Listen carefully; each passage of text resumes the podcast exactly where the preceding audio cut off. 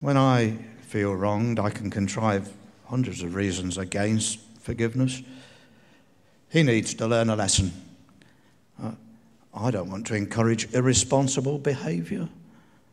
I'll let her stew for a while. It will do her good. She needs to learn that actions have consequences. I was the wrong party. It's not up to me to make the first move. How can I forgive if he's not even sorry?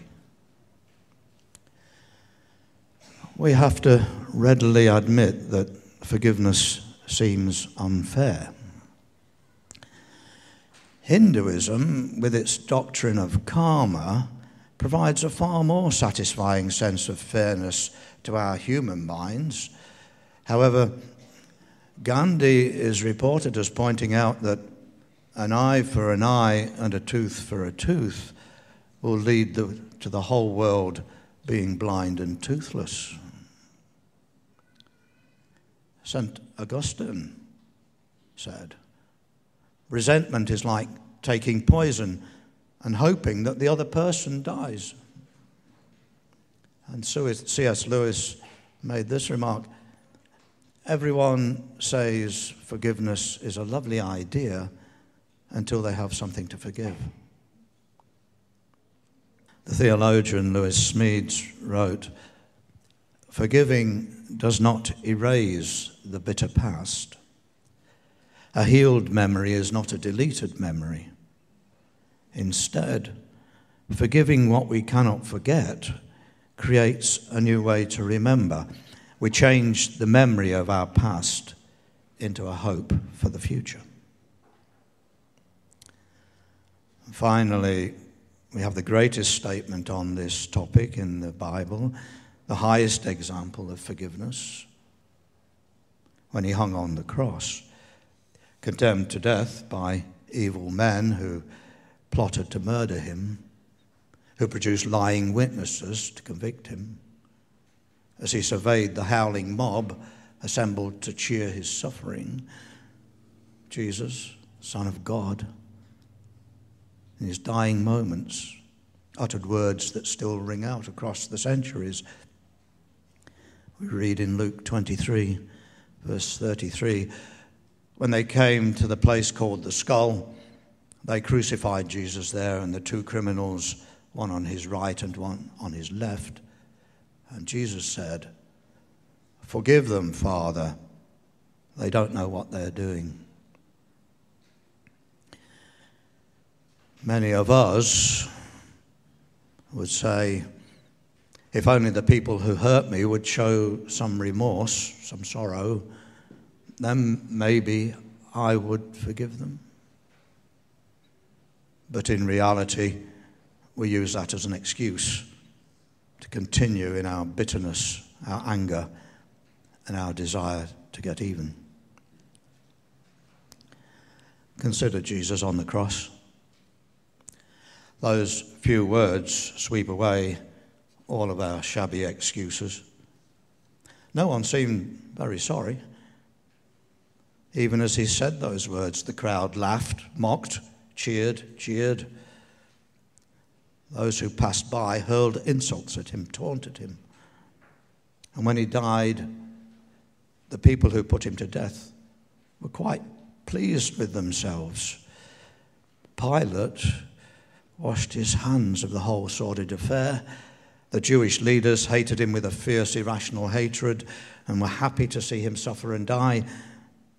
And the forces of darkness had done their work, and the Son of God would soon be in the tomb. No one said, "I was wrong.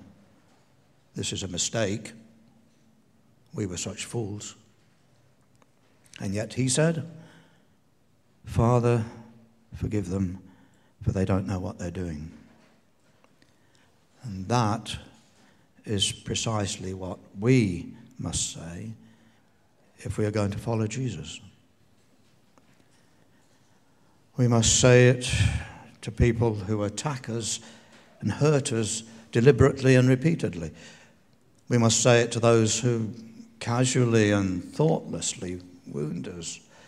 We must say it to those closest to us, to our husband or wife, to our children, parents, to our friends, to our neighbours, our brothers and sisters, our fellow Christians. Forgiveness is difficult in part because we don't understand it properly.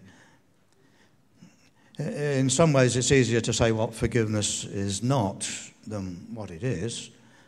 And this is important because sometimes when we say we can't or won't forgive, we're not really talking about biblical forgiveness. I'll list a few things that forgiveness does not mean.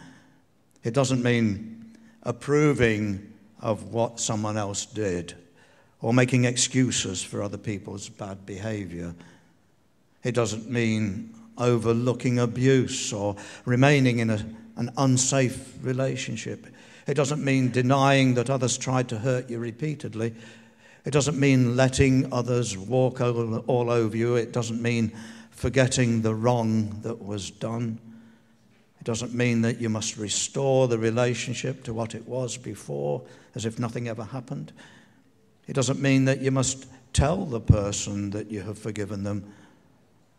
It doesn't mean that all negative consequences of sin are cancelled. So what can we say that forgiveness is? Remember the last line of the reading, Matthew 18, verse 35.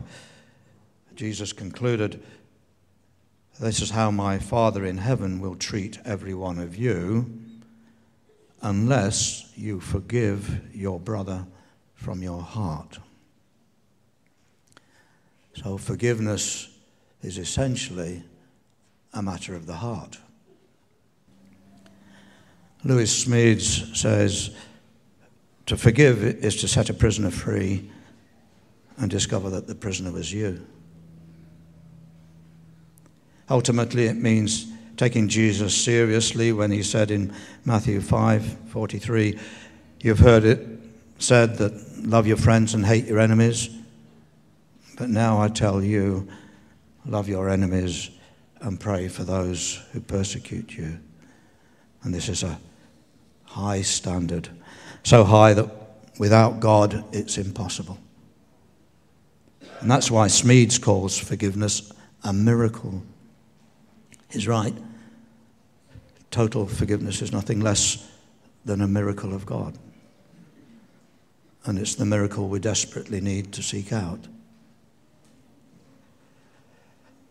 I'll end with two final thoughts.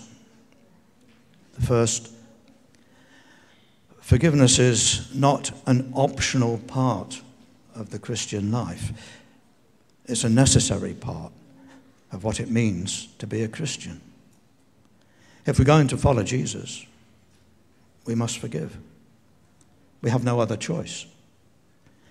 And we must forgive as God has forgiven us, freely, completely, graciously, totally. The miracle we have received is a miracle we must pass on to others. Martin Luther King said that forgiveness is not an occasional act, it's a permanent attitude. And Philip Clancy wrote, "Because it goes against our human nature, forgiveness must be taught and practiced." The second point, we will forgive to the extent we appreciate how much we've been forgiven. The best incentive to forgiveness is to remember how much God has already forgiven you. Think of how many sins he has covered for you. Think of the punishment you deserve that didn't happen to you because of God's grace. William Blake wrote that the glory of Christianity is to conquer by forgiveness. Release them, and you will be set free. We need two things: soft hearts and courage. Some of us have been deeply hurt by things others have done to us. People have attacked us, maligned us, abused us, physically assaulted us, ridiculed us, humiliated us. And they've done it deliberately, repeatedly, viciously. In response, we choose to become hard on the inside to protect ourselves from any further pain. But that hardness makes it difficult for us to hear the gentle call of the Holy Spirit. We need soft hearts to hear his voice. That hardness makes it difficult to move forward. That hardness can only be overcome through prayerfully wrestling all our hurt, anger, and bitterness to the foot of the cross, to let go of, and let the miracle of God's forgiveness take care of. And then we need courage. Holy Spirit inspired courage. The timid will never forgive. Only the brave will forgive. Only the strong will have the courage to let go of the past. How far are you and I willing to go with this forgiveness business?